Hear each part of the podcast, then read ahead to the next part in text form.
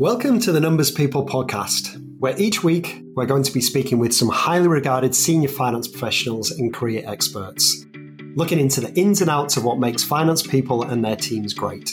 The podcast is proudly sponsored by HPR Consulting, a leading executive finance recruitment firm. I'm your host, Richard Holmes.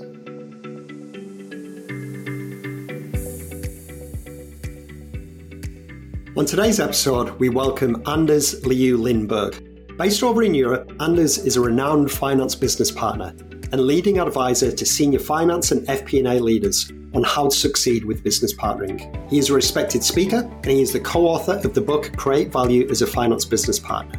Having worked for large corporate for the majority of his career, he decided it was time to crack the code on business partnering and in 2018, Anders co-founded the Business Partnering Institute. He has nearly 60,000 followers on LinkedIn and people listen to what he says. Anders, how are you? Great to have you on the show. I'm doing very well there, Richard, and thanks a lot for having me. Always appreciate an opportunity to come and share my thoughts when people are willing to listen. Whereabouts are you now, Anders? Are you in uh, in Denmark? Yeah, so I'm in uh, I'm in Copenhagen. We have summer coming. I guess it's winter uh, winter down where you're at, and uh, actually the weather has turned out quite nice now. So uh, I just uh, need to enjoy it for as long as it lasts because you would never really know.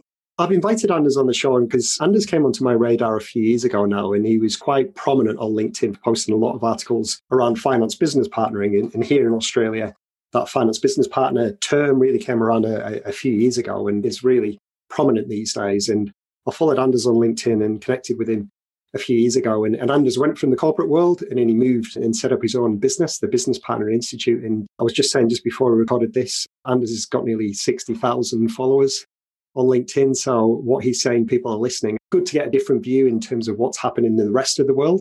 Like we find in Australia, we are a couple of years behind in a lot of context from a business point of view. So I thought he'd be a great guest to have on the show and impart his wisdom and explain what, what he's doing in his business and, and then what we can do down here in, uh, in Australia.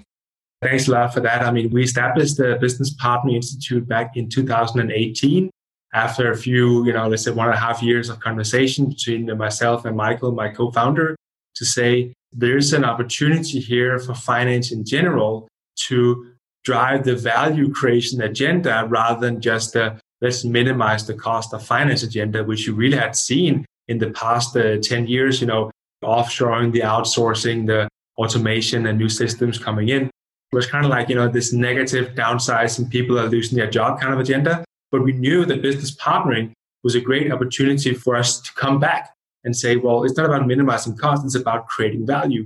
And we as finance professionals have so many opportunities to create value. In fact, we talk about the unfair advantage of finance because we have commercial acumen, we have analytical capabilities, we have a cross value chain perspective, access to financial and non financial data, and we have a seat at the table. I mean, who else in the business has that?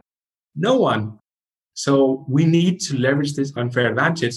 But we also saw that you know, finance professionals across the world were struggling to actually do this. They were stuck. They knew they had to do it. They had been told for five, ten years. Nothing really was happening on this agenda here. So we thought, hmm, perhaps we can come together and help unlock this potential. And that's what we did. So we founded the company and it's definitely growing. And I think, of course, there was a bit of a stop around the pandemic when it was at its highest.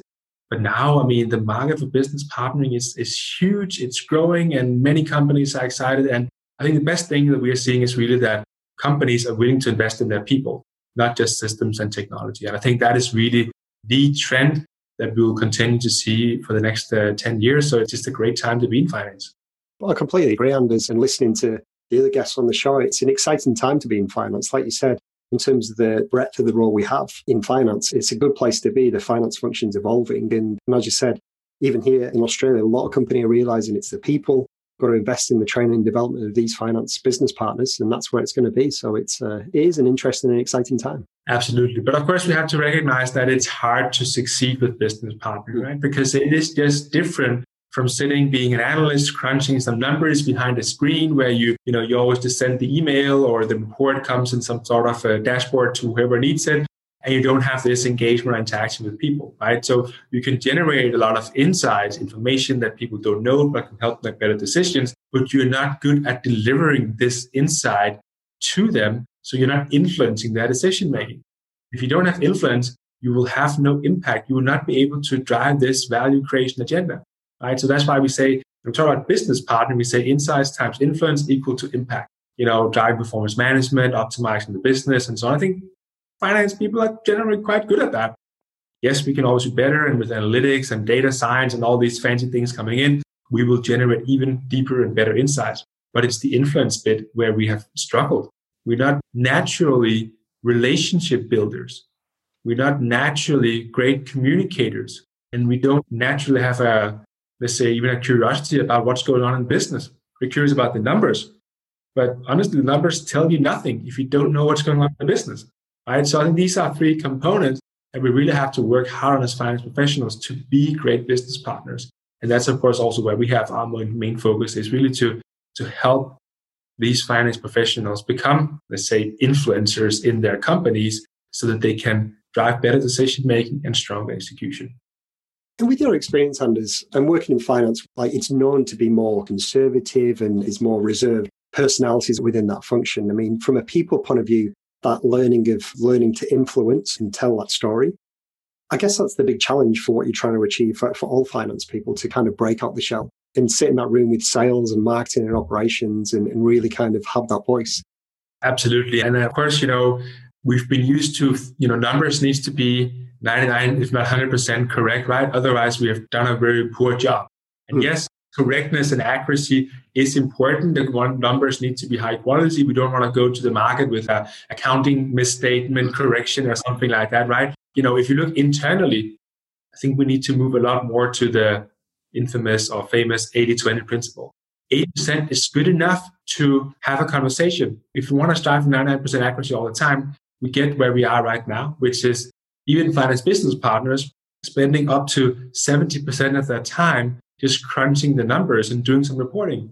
I'm not saying it's not needed, definitely not 70% of the time, because you have no time for partnering. And if you have no time for partnering, you will not become good at it. Reflect on myself, my own journey.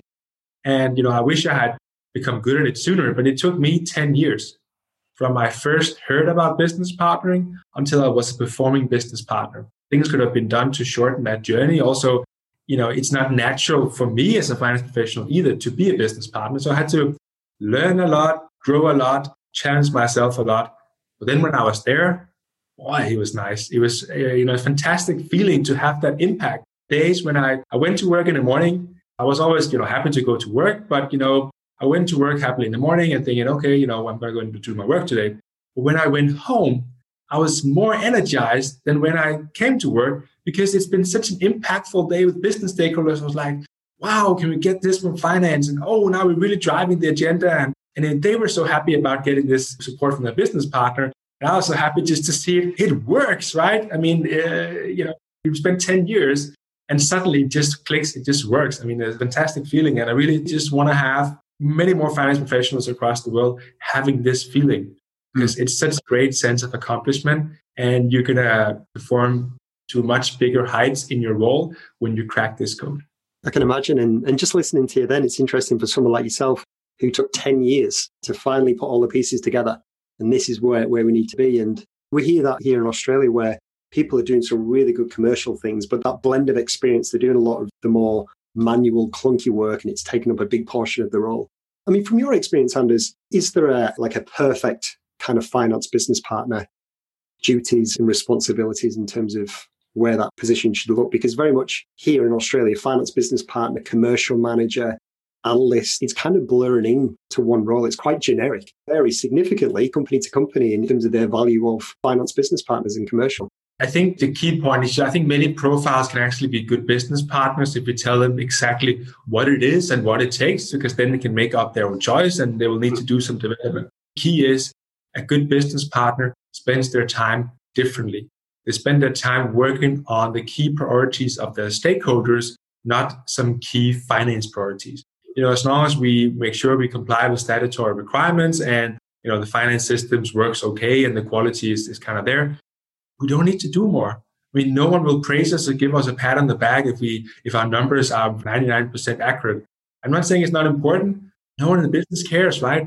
They want us to come and help them work on their key priorities, help them meet or beat their targets. That's great business partnering. And I think, you know, anyone can do that. Just go tomorrow, ask your main business stakeholder if, if it's clear who that is. If it's not clear, you need to figure that out first. But let's say it's clear. Go ask them tomorrow. Hey, you know, I'm curious about, you know, your business and what you're doing. You know, what are some of the key priorities you're working on at the moment?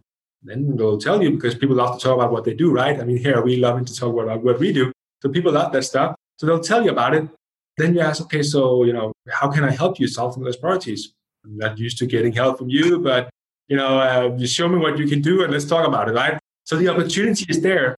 And then, you know, you need to become like a problem solver, build that relationship. And you need to, of course, you know, you also still need to do some analysis. I mean, there's, it's not that that is not there anymore. It's just a different kind of analysis where you say, what is it my stakeholder need? You know, analyze, you know, the situation and then come up with some potential solutions. That's what good business partners do. It's not so much about the numbers actually. And it sounds so simple, Anders. Just start by asking the basic questions. How can I help? And then they'll tell you something. And then that's what you're going to focus the value on. And this marketing manager or sales director needs this. And if you can give them that, it ultimately helps your career as well, doesn't it? Because you get respected. And yeah, and I love that you say simple, right? Because business partnering is simple. It's just hard to do because it's outside of our comfort zone. It's not difficult or complex to understand. Go talk to your stakeholder, find out what they're working on, help them deliver successfully on that, and just do it again and again. And your career will blossom, and uh, you will probably become a manager, and then you'll help others do the same. And then you might become a you know, head of finance or a CFO, and then you'll help even more do the same. And at the same time, you're just becoming a more and more impactful business partner because you're going through the ranks as well, right? Go have the conversation, show them what you can do, come up with recommendations, take action, and get them feedback in terms of if it's working or not. Apply those simple four step. After 10 years in my last role, it worked after three weeks. Three weeks in the role, they were telling me, wow, we've never seen this from finance before. Let's do some more of that, right? So it is very, very simple. Of course, you know what you need to do. You feel let's say, relatively comfortable doing it. Mm. And that's why we focus so much on giving people simple, practical, actionable tools. So, for instance, to have this conversation with their stakeholder, we would say, okay, you know, first let's just map down what stakeholders you have. Maybe you just have one, maybe you have a few. What's your relationship with them? Do they trust you? Do they like you? What's their brand of you? And so on. And then you sort of, okay, who's actually the most important stakeholder here? Pick one of them. Then you go have the conversation. Mm-hmm. Top three priorities, what are those? And your plan for how to solve it. It's that simple. Why aren't companies doing that, do you think? So I guess they just have a lot of stuff to work through in terms of, you know, they're still working on their finance transformation, automation, new platforms, new systems and tools and whatnot. They're still working on this more digital transformation kind of agenda. But I think if you focus on the people, they will do great work.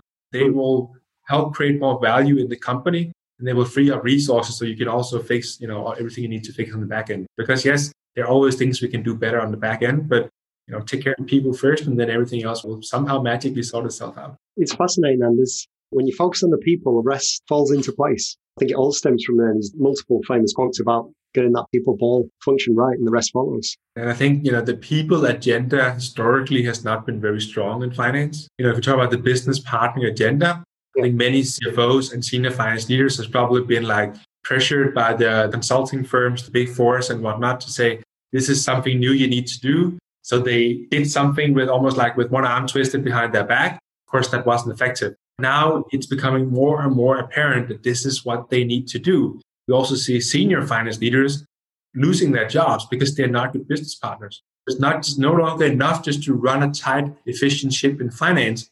You cannot be the CEO's right hand or left hand, whatever you want, then you just didn't cut it anymore.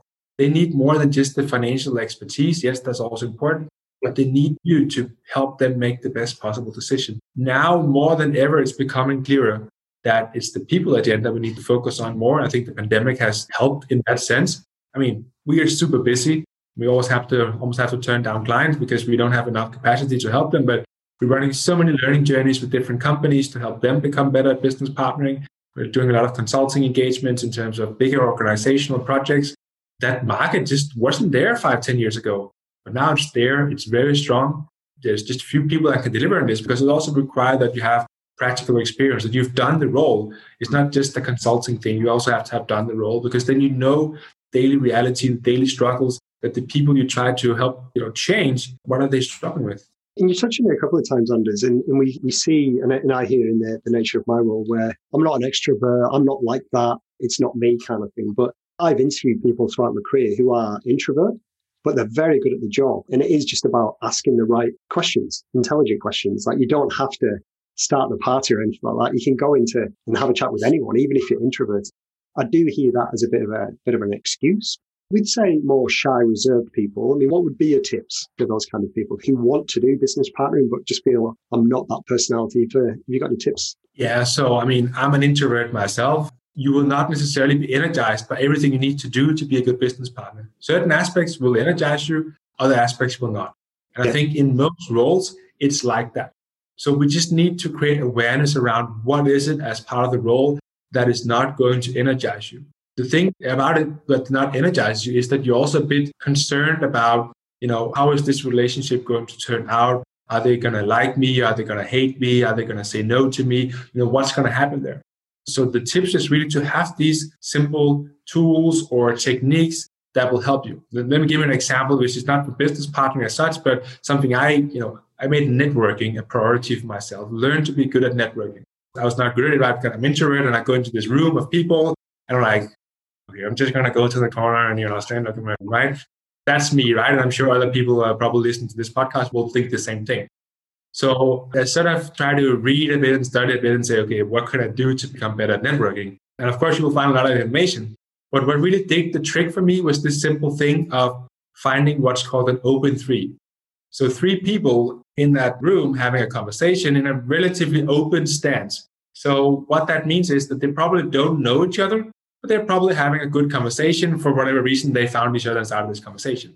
You know, me standing there alone in the corner, it's not likely someone is going to go talk to me, right? And it's not likely I'm going to go talk to them. So, you know, you don't want to find the loner, how sad it whatever sound, you need to get into the game. Find two people standing have a conversation. It's very likely that they know each other already. Maybe they even came together. So it's probably more like private conversation. It's going to be difficult to get into it. If you find more than three, you know, let's say four or five or six, it's more like a crowd.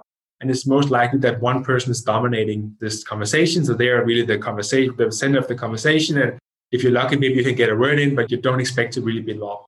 Mm-hmm. And if the three you find they stand really close together, maybe they also know each other, came together. And so open three, I used that trick and suddenly networking just became a lot easier. I scouted the room.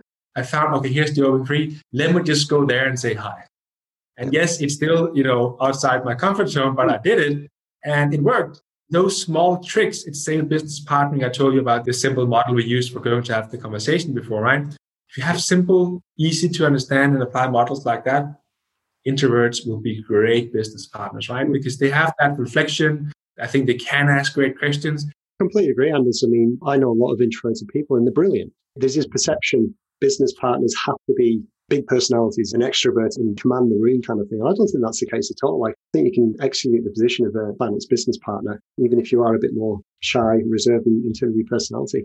Unfortunately, of course, you do see in many job descriptions that they do want extrovert people when they look for business partners, right? Because they feel, well, you know, you have to like going out there talking to people and doing all that stuff. You don't necessarily have to like things to be good at it. You just have to be comfortable with it. And then, of course, there has to be enough things in the right role that you're going to like. But I guarantee you, any finance professionals out there, introvert or extrovert, they will like the impact that they can have. They can be like me having more energy when I go home from work than when I came because I had impact, make people happy. I help them solve their goals and their priorities, right? If that's the goal, we can be happy about it, even though there will be certain elements that is still uncomfortable for me today, right? If I had to go into a new business partner role, it would still be uncomfortable for me to go have the conversation, but I would know exactly how to run the conversation, what I would want to get out of it, and how it could help that person.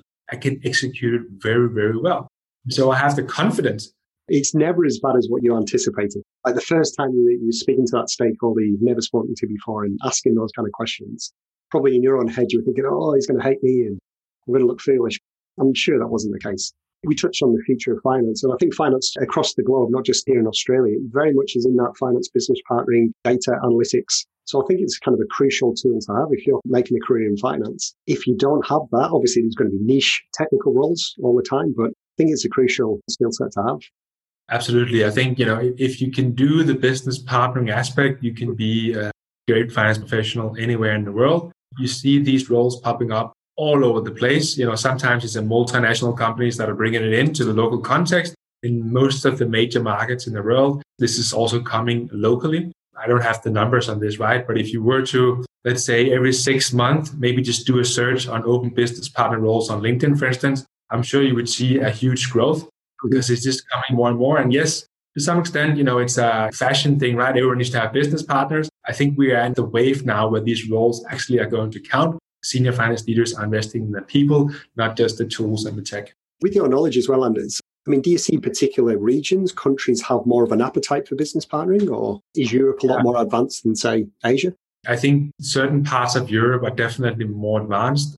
Look at where I'm at in Denmark, I think Denmark is one of the most advanced uh, countries in the world in terms of business partnering. UK is certainly also up there because they probably started that movement in the first place. But if you go to, for instance, US, don't really see it. And I think first part of it is is it a role or is it just an activity slash mindset? It's first and foremost an activity or mindset, and then sometimes a role. But you don't see finance business partner roles, for instance, in the US. Mm. Right? There's all about the FP&A, financial planning and analysis. And by all means, they should do business partnering. I don't see it as a big theme there. So I think that's going to come with full force in the next five to 10 years. But if you look at, let's say, you know, I think Southeast Asia, you know, Australia also coming up, New Zealand, I think those are really popping up now. South Africa as well. So I think a lot of the at least the old Commonwealth countries, at least they're really coming strong with this. It's just a big global trend that is just going to continue to grow significantly year over year. Right. So, so now is really the time to get on board the train if you're not already there. And if you're on the train, you'll become a great one because that's the route to the CFO suite now. You know, it's not going through the CPA and the auditor ranks anymore. We've certainly seen a trend here in Australia the last few years where CFOs, senior finance people, are going into that CEO MD role it tended to go to, and it still does to a certain extent, to sales people who I think because, yeah, they, play such a big part, finance people in the business, like you touched on before. It's exciting, isn't it? If you want to invest in yourself and have that little bit of confidence to ask those questions, uh, I mean, the world is your oyster. And I actually think that the business partners can be great salespeople. Now I have, you know, gone to the other side of the table, become an entrepreneur in my own company. And of course, you know, we are still small by any means, right? But we are we are probably going from a startup to a scale up here in the next year what I found is so I've never done any selling in my life for Maersk, right? I mean, never, ever. I think I went once on a sales call with another guy, but it was just at the end of it. So we really just had a lunch, right? Can I sell? I'm not sure. But what I found is that, you know, it's not this cold calling kind of thing or this used car salesman that people associate with selling. It's relationship building. And what is business partnering? It's relationship building. So if you're a good business partner, and you are in most industries almost bound to be a good salesperson as well. That's key. You know, you're probably also a good candidate for becoming an MD of the company or something like that. I think it's so natural that we'll see more CFOs. I would not say that the CFO is going to be the route to the, CEO spot, I don't think we're going to see more CFOs, certainly, and that's also what you're saying, Richard, going in that direction, either just out in the business or taking the top spot. No, it's fascinating marketplace, and I think it's only going to go in one direction. And like we've touched on, if you're interested in it and you've got the confidence, I mean, you can really make a really great career in finance. What advice would you give? I mean, to the younger people coming up through finance and, and they're listening to this podcast and hopefully click on your website, which I'll, I'll give everyone later. What are a good couple of tips for them? You know, even though there's, you know, the change and transformation is still there, I think early on is very important that you still find some sort of way to get and understand the basics you know, at the end of the day, you know, there's still some debit credit happening. There are still some classic financial processes. But as automation takes over more and more of that, you're going to be further and further removed from these processes and, you know, the handicraft of finance and accounting. I think, you know, mid to long term will pose kind of a danger to our whole profession because we still need that grounding. We still need to have the strength in the numbers. But if you have actually no idea about how the numbers come about, you're going to be faced with lots of challenges because you are going to be asked sometimes, okay, so why is the number like this? And if you cannot answer, you know, then dead in the water, right? You might not be able to answer on the spot, definitely be able to go back and figure out. So find a way to get the basics. So I still think there's valor in, you know, working in a big four for the first two, three years of your career and you know, just get out and see different clients and see what they do and learn a bit about it and, you know, go to an inventory account and find out how, how to do that. You will learn some basics that will be invaluable for your thinking later on, not because you should be an accountant by trade and do the debit credit, but you just need to know how it works. And it's yep. difficult to find those roles in companies nowadays, right? Because it has been automated outsourced. So find a way to get the basics in the first two, three years. It might not be a very exciting or a fantastic work, but it will help you a lot as you grow. Once you then have that, get into an analyst role, right? So you learn more about how to actually analyze and use the numbers. And then, you know, in those five years, you will have the foundation to starting your business partnering journey. Get that basics first, the foundation first, and go into the business partnering track. I think that's really good advice as well. Getting the basics down, making sure you know what you're talking about. I mean, uh, probably the worst thing you could do is have a chat with non-finance stakeholders and not actually know the background of what you're talking about. And I think it's that having that natural curiosity, isn't it? How can you add value? I started in a role as a controller. Controller in Denmark is not like a controller in the US, so it's like kind of like an entry level uh, job for some at least. And honestly, I didn't know much about you know, IFRS or accounting standards or anything like that. So I was sort of like just skating this surface, and people were coming to me asking questions, and I, I had no idea, right? Get the basics right, and then then you can do all the things you want to do after. For the audience as well, Anders used to work for Maersk Shipping, which are a huge global company, and I can imagine the finance team would have been fairly decent size and quite a matrix organization. Was it hard to make a name for yourself?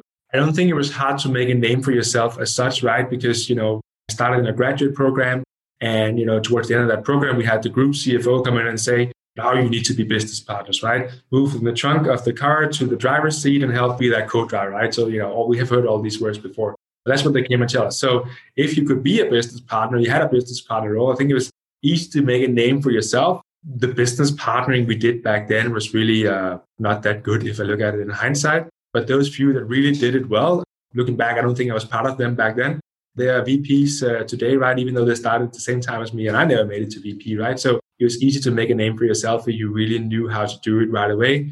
Been great to have you on the show. It's always insightful listening to people like yourself. And I'll put uh, all your contact details if you want to reach out to you. I know Anders is very busy at the moment, so uh, but look, maybe talks like he, he may come over to this part of the world and do some work I think your website is businesspartneringinstitute.org. Is that correct? Yes. People have to subscribe on LinkedIn to the newsletters. There are 130,000 subscribers by now, but uh, they run every week with uh, lots of content coming out. So feel free to go and subscribe to that. Free to sign up, of course, and you get straight into your email. I'll let you crack on with your day. I know you're a busy guy and been a pleasure.